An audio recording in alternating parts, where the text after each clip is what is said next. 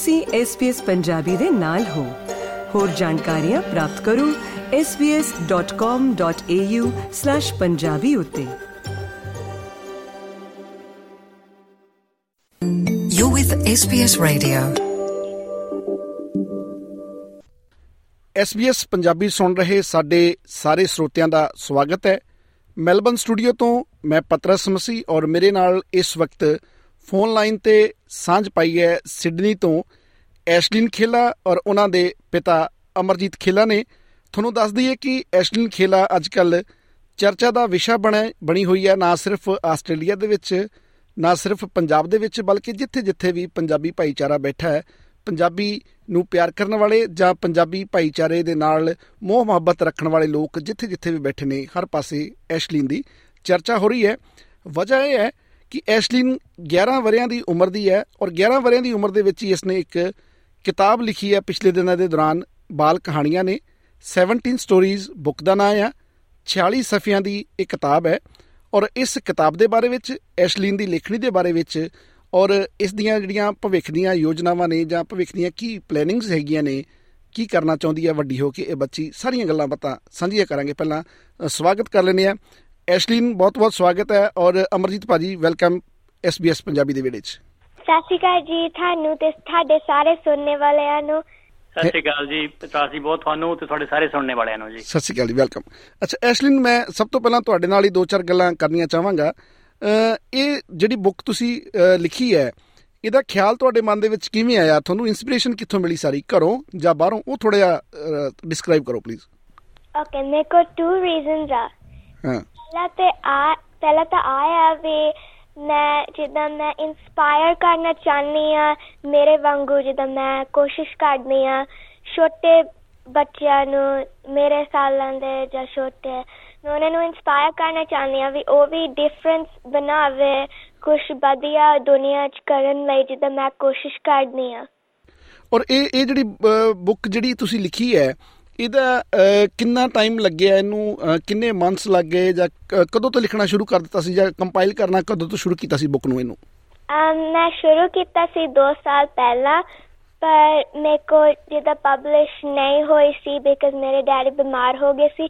ਸੋ ਮੇਰੇ ਨਿੰਦਰ ਕੋ ਗਿਆਨਵੀ ਜੀ ਅੰਕਲ ਉਹਨਾਂ ਨੇ ਮੇਰੀ ਮਦਦ ਕੀਤੀ ਆ ਪਬਲਿਸ਼ ਕਰਨ ਲਈ। ਜੀ। ਔਰ ਜਿਹੜੀਆਂ 17 ਸਟੋਰੀਜ਼ ਹੈਗੀਆਂ ਨੇ ਹਨਾ ਮੈਂ ਤੁਹਾਡੀ ਬੁੱਕ ਦੇ ਸਾਰਾ ਵੇਖਿਆ ਉਹਨੂੰ ਬਾਚਿਆ ਅ, ਇੱਕ ਨਜ਼ਰ ਮਾਰੀ ਆ ਬੁੱਕ ਦੇ ਉੱਤੇ। ਔਰ ਉਹਦੇ ਨਾਲ ਨਾਲ ਆਰਟ ਵਰਕ ਵੀ ਬਹੁਤ ਸੋਹਣਾ ਕੀਤਾ ਹੈ ਨਾ ਔਰ ਉਹ ਆਈਡੀਆ ਕਿਹਦਾ ਸੀਗਾ ਆਰਟ ਵਰਕ ਦਾ? ਉਹ ਤਾਂ ਮੇਰਾ ਆਈਡੀਆ ਸੀ ਵੀ ਜਦੋਂ ਅੰਡਰਸਟੈਂਡ ਹੋਵੇ ਮੇਰੀ ਸਟੋਰੀਆਂ ਹੋਰ ਤੇ ਮੈਂ ਕੀਤੀਆਂ ਆ ਆਪੀ। ਅੱਛਾ ਉਹ ਆਰਟ ਵਰਕ ਆਲਰੇਡੀ ਕੀਤਾ ਹੋਇਆ ਸੀਗਾ ਜਾਂ ਸਟੋਰੀਜ਼ ਦੇ ਅਕੋਰਡਿੰਗਲੀ ਬਾਅਦ ਵਿੱਚ ਤੁਸੀਂ ਫਿਰ ਉਹ ਕੰਮ ਕੀਤਾ ਸਾਰਾ?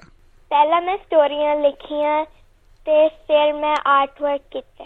ਤੇ ਇੱਕ ਐਸ਼ਲਿਨ ਕਿਉਂਕਿ ਜਿਹੜੀ ਵੀ ਸਟੋਰੀ ਹੁੰਦੀ ਹੈ ਉਹਦਾ ਟਾਈਟਲ ਬੜਾ ਮੈਂ ਨਹੀਂ ਰੱਖਦਾ ਨਾ।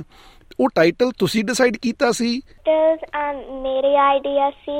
ਸਟੋਰੀ ਦੇ ਅਕੋਰਡਿੰਗ ਮੈਂ ਰੱਖੇ ਹੂੰ। ਤੇ ਇਲਸਟ੍ਰੇਸ਼ਨਸ ਦੇ ਅਕੋਰਡਿੰਗ ਵੀ ਮੈਂ ਉਹੀ ਰੱਖੇ। ਸਟੋਰੀ ਦੇ ਵਿੱਚ ਤੁਹਾਡਾ ਜ਼ਿਕਰ ਹੈਗਾ ਵੀ ਪੰਜਾਬ ਦਾ ਹਨਾ ਪੰਜਾਬ ਦੇ ਵਿੱਚ ਜਿਹੜੇ ਕੁਝ ਲੋਕ ਹੈਗੇ ਆ ਜਿਨ੍ਹਾਂ ਨੂੰ ਪ੍ਰੋਪਰ ਫੂਡ ਵੀ ਨਹੀਂ ਮਿਲਦਾ ਜਿਹੜੇ ਵਿਚਾਰੇ ਬੜੇ ਹਨਾ ਸਹੂਲਤਾਂ ਤੋਂ ਵਾਂਝੇ ਆ ਨਾ ਉਹ ਤੁਸੀਂ ਵਿਜ਼ਿਟ ਕੀਤਾ ਸੀ ਉਹ ਚੀਜ਼ਾਂ ਵੇਖੀਆਂ ਤੁਸੀਂ ਕਦੇ ਗੇੜਾ ਲੱਗਿਆ ਪੰਜਾਬ ਦਾ ਥੋੜਾ ਹਾਂਜੀ ਮੈਂ um, ਦੋ ਕੁ ਸਾਲ ਪਹਿਲਾਂ ਮੈਂ ਇੰਡੀਆ ਗਈ ਆ ਬਿਕਾਜ਼ ਮੈਂ ਇੰਡੀਆ ਜਾਣੀ ਰਹਿੰਦੀ ਆ ਜਿੱਦਾਂ ਮੈਂ ਗੁਰਦੁਆਰਾ ਜਾਣੀ ਸੀ ਇੱਕ ਵਾਰ ਮੈਂ ਇੰਡੀਆ ਸੀ ਤੇ ਮੈਂ ਦੇਖੇ ਵੀ ਬਹੁਤ ਬੱਚੇ ਜਿੱਦਾਂ ਬੈਠੇ ਸੀ ਰੋਡ ਸਾਈਡ ਤੇ ਤੇ ਮੇਰਾ ਦਿਲ ਬਹੁਤ ਹੋਰ ਤਰ੍ਹਾਂ ਹੋਇਆ ਇਹ ਦੇਖ ਕੇ। ਤੇ ਉਹਨਾਂ ਨੂੰ ਜਿੱਦਾਂ ਅਮ ਝੁੱਗੀਆਂ ਵਾਲੇ ਲੋਕ ਤੇ ਉਹਨਾਂ ਨੂੰ ਕੁਝ ਜਿੱਦਾਂ ਲੱਗਦਾ ਨਾ ਸੀ ਵੀ ਲਾਈਕ ਮਿਲਦਾ ਸੀ। ਮੈਂ ਵਾਪਸ ਆਈ ਤੇ ਮੈਂ ਆਪਣੇ ਦਾਦੀ ਨੂੰ ਦੱਸਿਆ ਇਹਦੇ ਬਾਰੇ ਤੇ ਉਹਨਾਂ ਨੇ ਮੈਨੂੰ ਆਈਡੀਆ ਦਿੱਤਾ ਵੀ ਮੈਂ ਜਿੱਦਾਂ ਜਿੱਦਾਂ ਮੈਂ ਕੁਝ ਕਰ ਸਕਦੀ ਹਾਂ ਉਹਨਾਂ ਲਈ। ਸੋ ਮੈਨੂੰ ਇੱਕ ਆਈਡੀਆ ਆਇਆ ਵੀ ਮੈਂ ਜਿੱਦਾਂ ਕੇਲੇ ਜਾਂ ਕੁਝ ਫਰੂਟ ਕੁਝ ਖਾਣ ਵਾਲਾ ਦੇ ਸਕਦੀ ਹਾਂ ਉਹਨਾਂ ਨੂੰ। ਮੈਂ ਆਪਣੇ ਮੈਂ ਆਪਣੇ ਡੈਡੀ ਨੂੰ ਦੱਸਿਆ ਤੇ ਉਹ ਕਹਿੰਦੇ ਵੀ ਓਕੇ ਇਹ ਵਧੀਆ ਆ ਆਈਡੀਆ ਤੇ ਜਿੱਦਾਂ ਉਹਨਾਂ ਦੀ ਮਦਦ ਕਰਨੀ ਵਧੀਆ ਹੈ। ਤੇ ਫਿਰ ਅਸੀਂ ਗਏ ਤੇ ਰਾਤ ਸੀਗੀ ਸੋ ਸਾਨੂੰ ਪਤਾ ਨਾ ਸੀ ਵੀ ਉਹ ਸੁੱਤੇ ਪਏ ਆ ਜਾਂ ਜਾਗਦੇ ਜਾਂ ਕੁਛ। ਹਾਂ ਹਾਂ। ਮੇਰੇ ਡੈਡੀ ਨੇ ਕਿਹਾ ਵੀ ਉਹ ਆ ਸਾਰੇ ਜਣੇ ਸਾਡੇ ਕੋ ਕੇਲੇ ਆ ਤੁਹਾਡੇ ਵਾਸਤੇ। ਤੇ ਮੈਂ ਹੈਰਾਨ ਹੋ ਗਈ ਦੇਖ ਕੇ ਵੀ ਸਾਰੇ ਅਮ, ਬੱਚੇ ਬਹੁਤ ਜ਼ਿਆਦਾ ਸੀ ਉਹ ਨੱਠੇ ਆਏ ਇੱਕ ਕੇਲਾ ਲਈ। ਹਾਂ। ਮੈਂ ਮੈਂ ਸ਼ੌਕ ਹੋ ਗਈ ਵੀ ਇੱਕ ਕੇਲਾ ਲਈ ਇੰਨਾ ਜਿੱਦਾਂ ਹੈਪੀ ਖੁਸ਼ ਹੋਏ। ਤੇ ਅਸੀਂ ਵੇਸਟ ਕਰਦੇ ਆ ਫੂਡ ਉਹਨਾਂ ਨੂੰ ਕੁਝ ਮਿਲਦਾ ਨਹੀਂ ਤੇ ਸਾਨੂੰ ਬਹੁਤ ਚੀਜ਼ਾਂ ਮਿਲਦੀਆਂ ਤੇ ਅਸੀਂ ਗ੍ਰਾਂਟਡ ਲਈ ਟੇਕ ਕਰਦੇ ਆ ਫੂਡ ਮੈਨੂੰ ਵਧੀਆ ਨਹੀਂ ਫੀਲ ਹੋਇਆ, ਮੈਨੂੰ ਪਤਾ ਕੁਝ ਐਦਾ ਫੀਲ ਹੋਇਆ ਵੀ ਇਹ ਵਧੀਆ ਚੀਜ਼ ਨਹੀਂ ਅਸੀਂ ਕਰਦੇ ਤੇ ਸਾਨੂੰ ਮਦਦ ਕਰਨੀ ਚਾਹੀਦੀ ਆ। ਤਾਂ ਹੀ ਮੈਂ ਇਨਸਪਾਇਰ ਕਰਨਾ ਚਾਹਨੀ ਦੂਜਿਆਂ ਨੂੰ ਵੀ ਤੇ ਬੱਚਿਆਂ ਨੂੰ ਵੀ, ਉਹ ਵੀ ਹੈਲਪ ਕਰੇ ਬਿਕਾਜ਼ ਬਾਬਾ ਜੀ ਨੇ ਸਾਨੂੰ ਇਹ ਸਿਖਾਇਆ ਵੀ ਅਸੀਂ ਕਦੇ ਵੀ ਜੇ ਕੋਈ ਜਣਾ ਦੇਖਿਆ ਤੇ ਉਹਨਾਂ ਨੂੰ ਲੱਗਦਾ ਆ ਵੀ ਉਹਨਾਂ ਨੂੰ ਮ- ਮਦਦ ਚਾਹੀਦੀ ਆ ਅਸੀਂ ਜਿੱਦਾਂ ਨੱਠੇ like we shouldn't run away we should help them.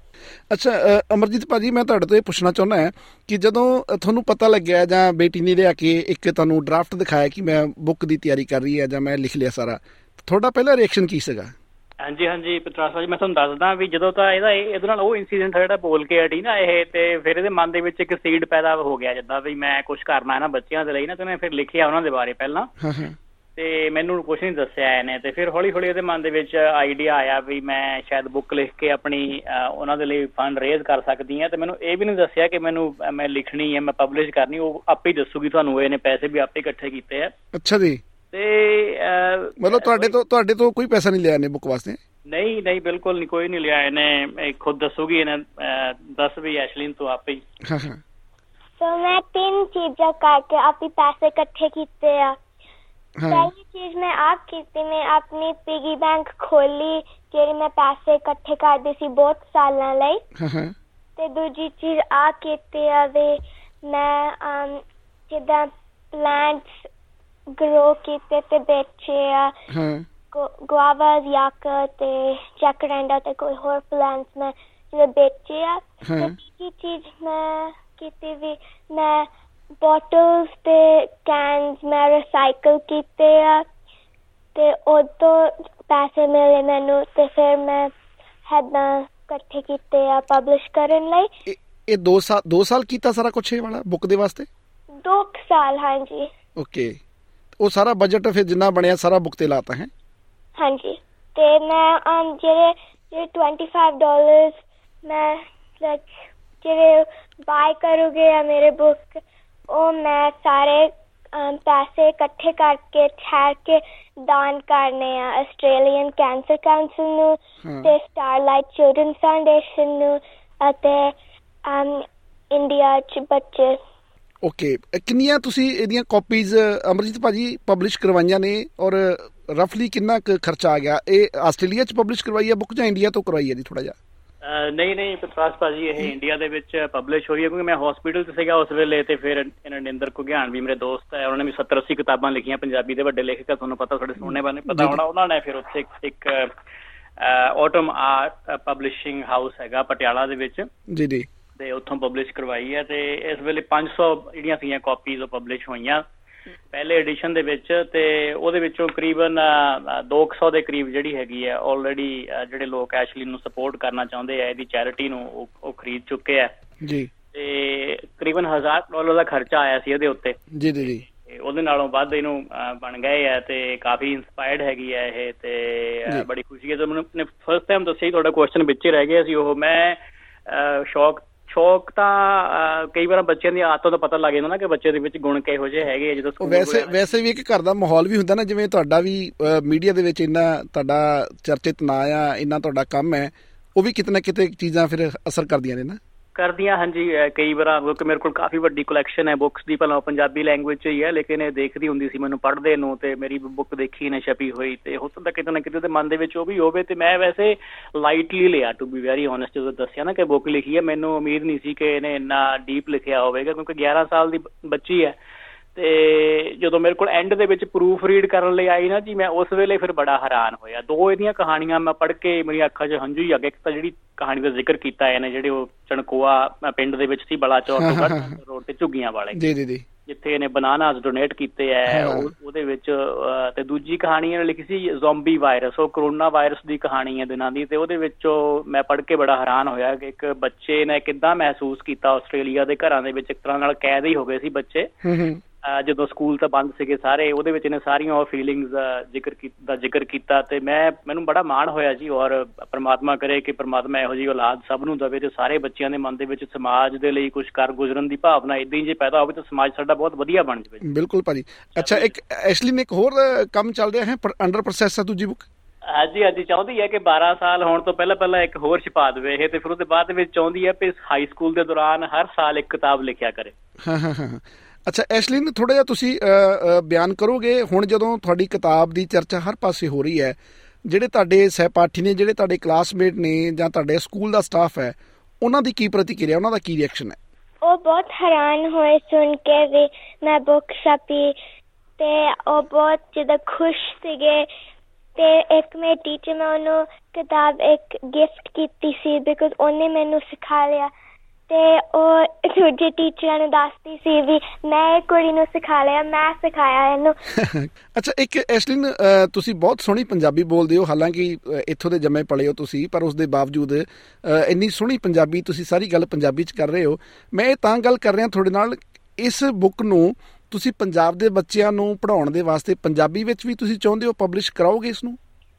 ਮੈਨੂੰ ਹਜੇ ਮੇਰੇ ਡੈਡੀ ਜਦੋਂ ਸਿਖਾਉਂਦੇ ਆ ਮੈਨੂੰ ਲਿਖਣੀ ਪੜ੍ਹਨੀ ਪੰਜਾਬੀ ਉਹਦਾ ਮੈਂ ਬੋਲ ਤੇ ਅੰਡਰਸਟੈਂਡ ਕਰ ਸਕਦੀ ਹਾਂ। ਤੇ ਮੈਂ ਚਾਹਨੀ ਆ ਵੀ ਮੈਂ ਜਿੱਦਾਂ ਪੰਜਾਬੀ ਚ ਵੀ ਛਾਪਾਂ ਇੱਕ ਕਿਤਾਬ ਵੀ ਜਿਹੜੇ ਪੰਜਾਬ ਚ ਨਿਆਣੇ ਉਹ ਵੀ ਪੜ੍ਹੇ। ਉਦਾਂ ਤੁਸੀਂ ਹੋਰ ਕੀ ਕੀ ਸ਼ੌਕ ਨੇ ਐਸ਼ਲੀਨ ਦੇ?